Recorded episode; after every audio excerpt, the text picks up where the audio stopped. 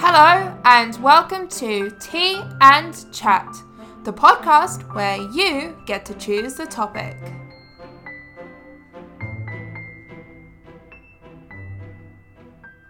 Hello, and welcome to today's episode of Tea and Chat. How are you doing? Well, I'd like to start off by saying thank you so much to my Patreon supporters for choosing this week's topic. Over at my Patreon page, you too can choose the topics for the podcast, and you can find that at patreon.com slash British English. Well, this week we have the hot topic of the month, and the topic chosen by you was Earth Day and zero waste. These are topics that really, really interest me. It's actually something that I'm very passionate about and I recently started a blog called Home Sweet Canada, which can be found at homesweetcanada.ca. And here I've started posting about how I wish to make the change towards a more lower waste or zero waste lifestyle. And so I'm going to be tracking my progress on that over there. So before we even get started, if this is something that's interesting to you, you might want to head over to my blog there and save that also. I have so much to talk about today that I hardly know where to begin.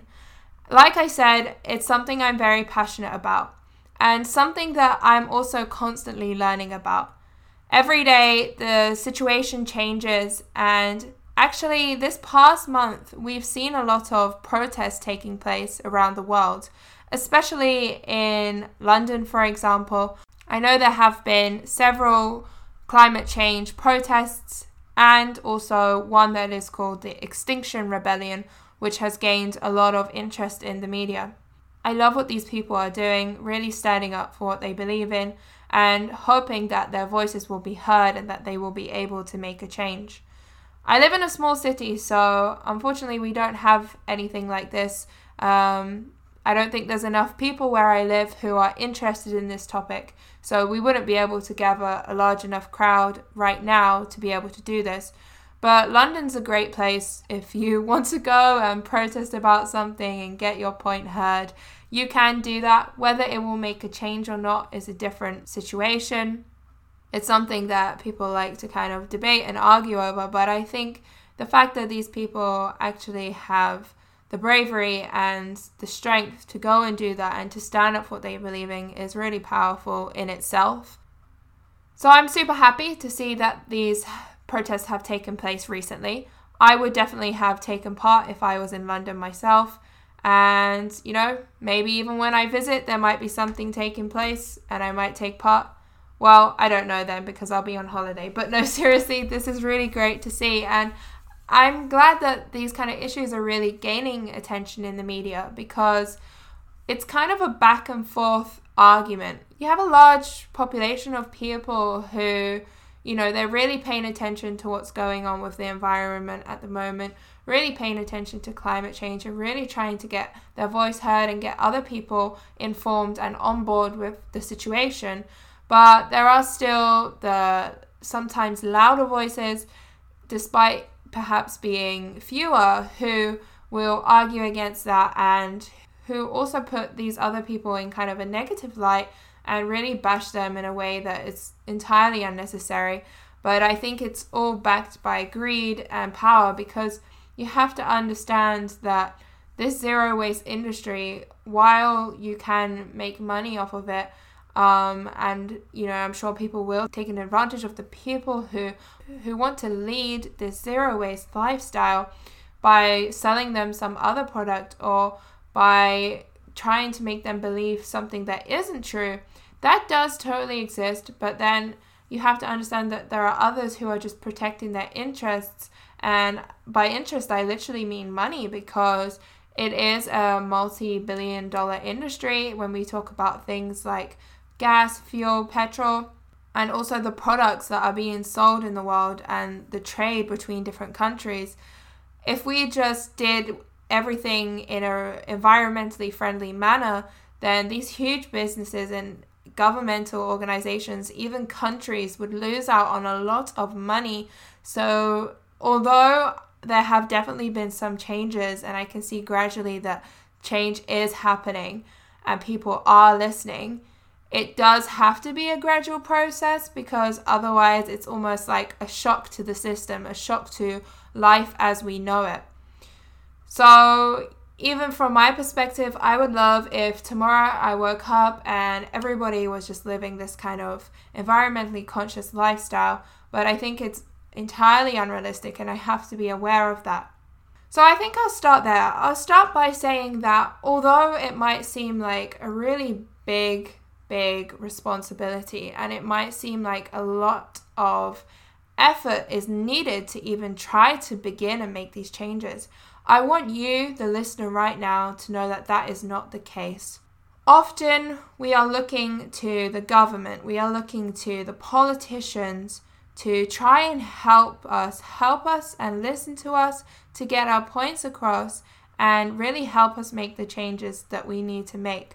Sometimes these problems are so big that they are, in some ways, completely out of our control, and we do need this kind of outside help to get us where we need to be. Now, this is the general perspective, and, and of course, it's entirely true, but don't underestimate the power of the individual. The same way that people are waking up and deciding, hey, today I want to go out and I want to protest and I want just my voice to be heard, is the same way that you can wake up and decide, do you know what? Today I'm going to try really hard to reduce my use of plastics, or today I'm going to prepare my lunch, bring my reusable water bottle to work. These may sound like much smaller changes when we look at the bigger picture and the bigger impact that it's having on the earth as a whole. But please, if you're listening to this, do not underestimate the power of the individual. Because if we encourage more and more people to be a bit more conscious about the world around them, then it might start out with one person, but of course, as we know, and I'm sure you know, that can quite easily grow into a small community and then a city and then a country worth of people who are thinking this way and all getting together to try and make a change. So, now I want to talk about some of the things that you can do as an individual in your daily life to make a change for the better. Now, I'm going to try and avoid throwing too many facts and figures at you, but if you do have any questions, there are some really good resources online now, so many resources where you can find out some more information about the good that these changes can do. And I highly suggest for you to do that if you're really unsure about what is going on out there and you have no idea about the extent of the problem then I would love if you did that. And even send me a message and let me know because, like I said, I'm constantly learning as well. So I would love to learn uh, some new things and really broaden my own mind as well at the same time. So, in the past couple years, we've kind of had this lifestyle that is called zero waste becoming more popular. It's kind of gained in popularity to the point where it has become a little bit trendy in the same way that minimalism has become trendy.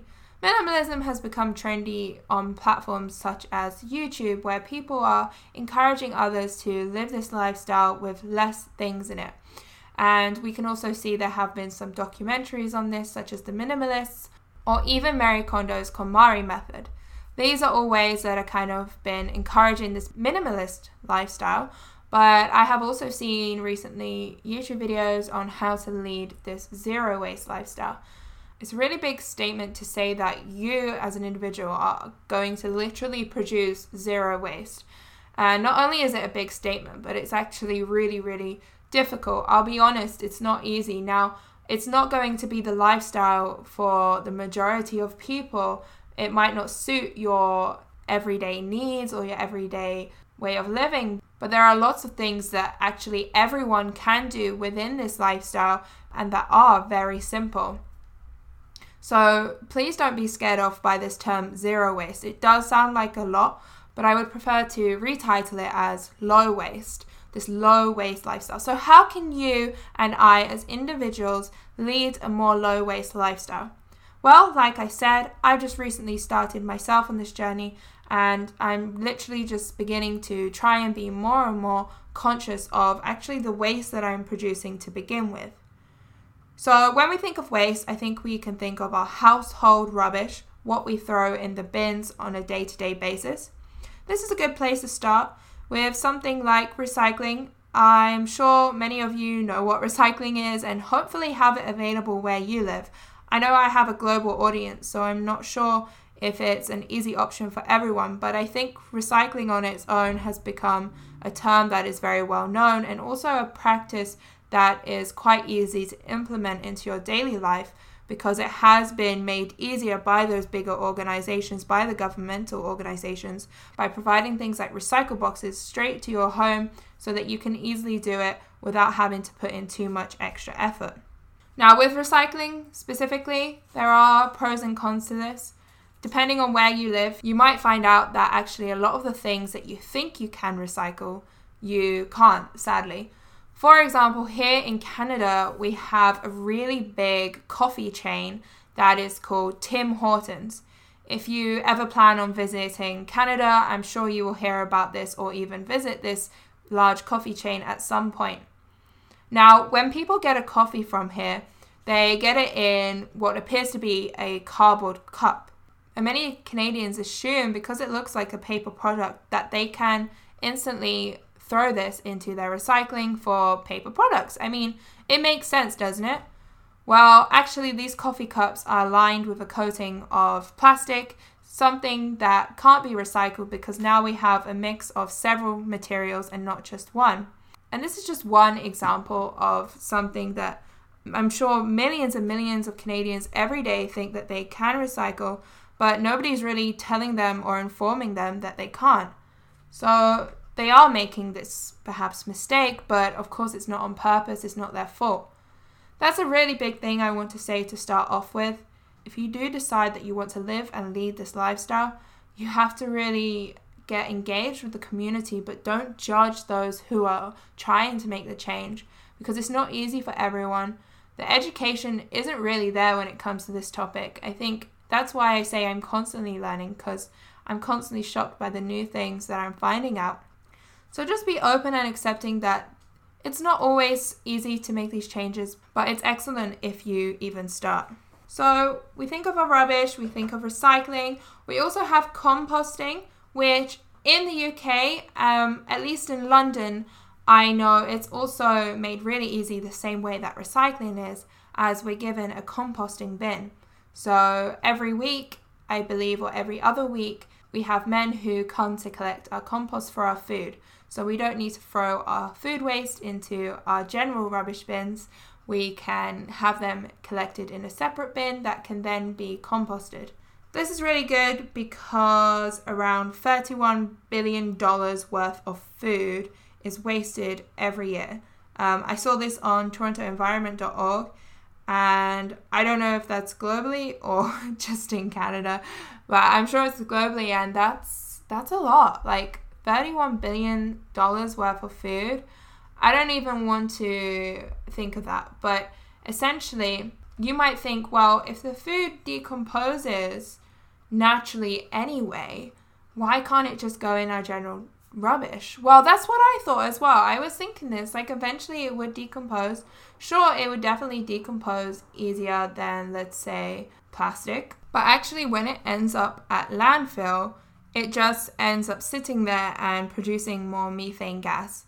In addition to that, I think it's just quite nice for the bin men that they don't have to take these extra smelly or disgusting bin bags that are mixed with food because let's be honest that can be quite disgusting. And also it does attract wildlife. Like in London the foxes love to go through your rubbish bags. Here where I live we have possums and they love to go through your rubbish bags to find those food scraps so even in terms of hygiene and for the bin man's sake it is a good option. Now, I'm sure there are many, many more reasons why composting is good, but again, I'm just giving you some brief examples of things you can do. In terms of actually buying food, that can be one of the most difficult changes to make depending on where you live, because you might find as soon as you walk into the supermarket that everything is wrapped in some form of plastic or another, perhaps even down to the fruits and vegetables.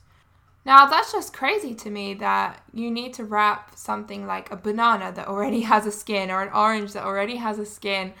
And even just your regular fruits and vegetables like lettuce, broccoli, cauliflower, it doesn't seem necessary to me to wrap these things in plastic. I quite happily pick those up and just buy them as they are.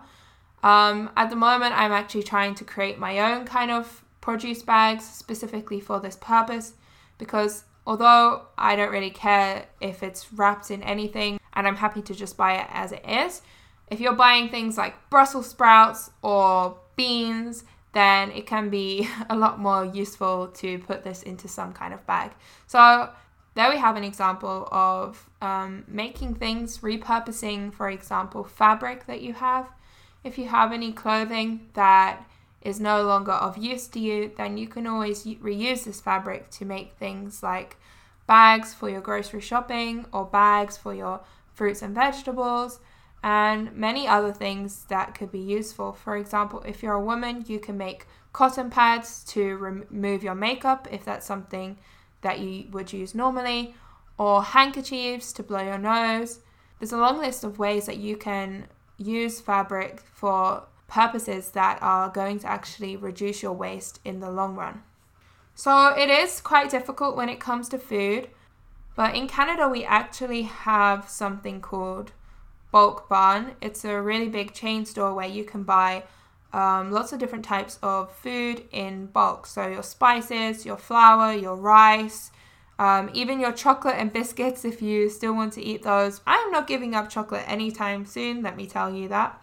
So this is already a really good option and it's not perfect, but I get the choice and the option to bring in my own containers, my own jars, and refill them with food there, which is great. And also, if you have markets nearby to get the fruit and vegetables locally sourced, supporting your community, and also probably package free if you're just getting it straight from the market or straight from the farm, then that's great. Again, where I live, we do have this option.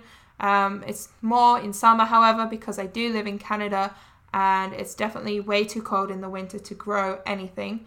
But if you live in a hotter country, you might even have this option all year round. So these are just a few of the ways that you can reduce your waste. Uh, again, I would really suggest for you to look online and research this lifestyle, this community, because it is really amazing. And I found so many really friendly people already, and I've only just started, and also so many cool ideas that I really want to try. And like I said, I'm going to try those over on my blog. But moving on to other ways that you can try to be more environmentally friendly, we can start, for example, by talking about transport.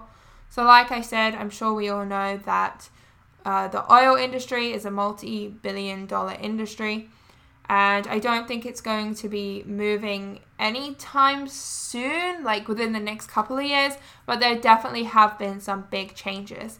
We can see already the creation of hybrid cars, of solely electric cars, and not only have they been created, but I've seen that they have also become more popular, which is great.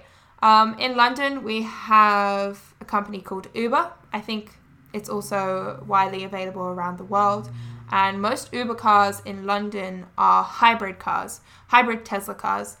So that's really cool, and it's only the start, but again, seeing all these shifts and changes, especially in big cities like in London, to have hybrid buses also, and the use of rental bike services. These are great ways of reducing the pollution produced by public transport, which can definitely amount to a lot in a big, busy city. Of course, if you want to try and reduce your footprint in this way, it is encouraged for you perhaps to try and take public transport or to walk more or to cycle more. But I know this isn't easy depending on where you live. Living in London, it's definitely really easy to take public transport. That's what I did my whole life. And honestly, I still haven't got my driver's license and I don't know if I'll be getting it anytime soon. But actually, where I live now, it's definitely a lot more almost necessary to have a car to get around because Canada is such a big country that it's still not really built up to the extent where you can just take public transport everywhere.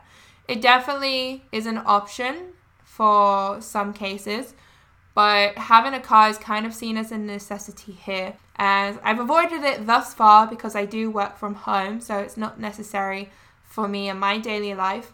But I probably might have to get one in the future. I'm hoping that by the time I get a car that everything is electric anyway.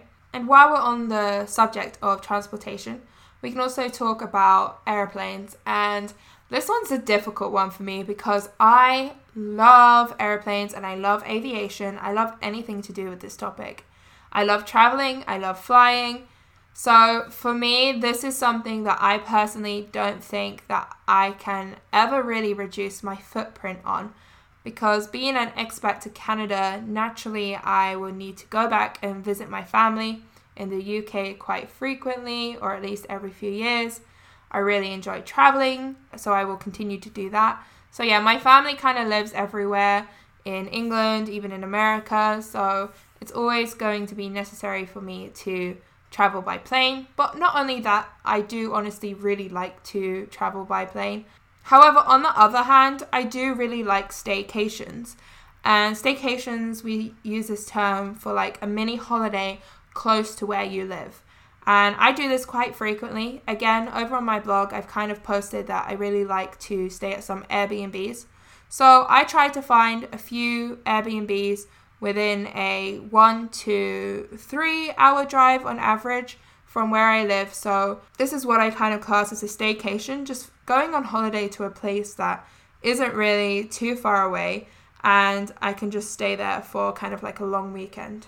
So that's all I'm going to say for today. I don't want to talk your ear off completely. This is definitely a topic that I could talk about for a long time, though. It's something that I am very passionate about. If you are my student and you're listening to this, you probably know I do like to talk about it quite a lot. but I'm by no means an expert. I need to make so many changes in my own life, and I'm really going to try that and do as much as I possibly can. Just a few more facts before I leave you today. Um, 25,000 trees are cut down for toilet paper every year. I found that on chicagotribune.com. Toilet paper, sometimes we call it TP, uh, which is actually used as a verb to prank someone by putting toilet paper all over their house. This is TPing their house. I haven't done it. I'm just putting it out there, letting you know. I don't really like pranks, but yeah, 25,000 trees cut down for toilet paper every year. Of course, this is something that we normally need, but there are ways around it, such as a bidet, which can reduce your use. Um, sadly, on average, around 10% of clothing that is donated to, for example, charity shops, thrift stores, are actually kept by these stores, and the rest is actually given away.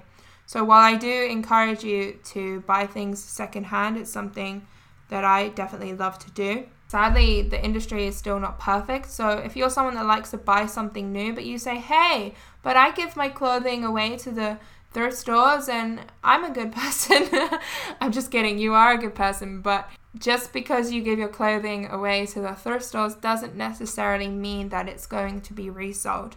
Now, some of it might be exported elsewhere, which is great. Uh, it's a really good option to give it to the countries where they really need these kind of items and clothing. Some of it might even be recycled, but I imagine a large amount of it is also thrown to waste. So, if we can kind of keep everything within our community, uh, reusing, recycling, if you are buying things at thrift stores and you are within this cycle already, then you're good.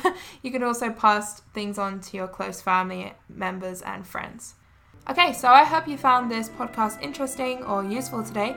Let me know what you thought of today's episode over on my Instagram at Tea and Chat Podcast, and I will see you for next week when we will have Culture Week. So remember, if you want to vote on next week's topic, you can do so at Patreon. Other than that, I hope you have a lovely weekend, and I will see you next week.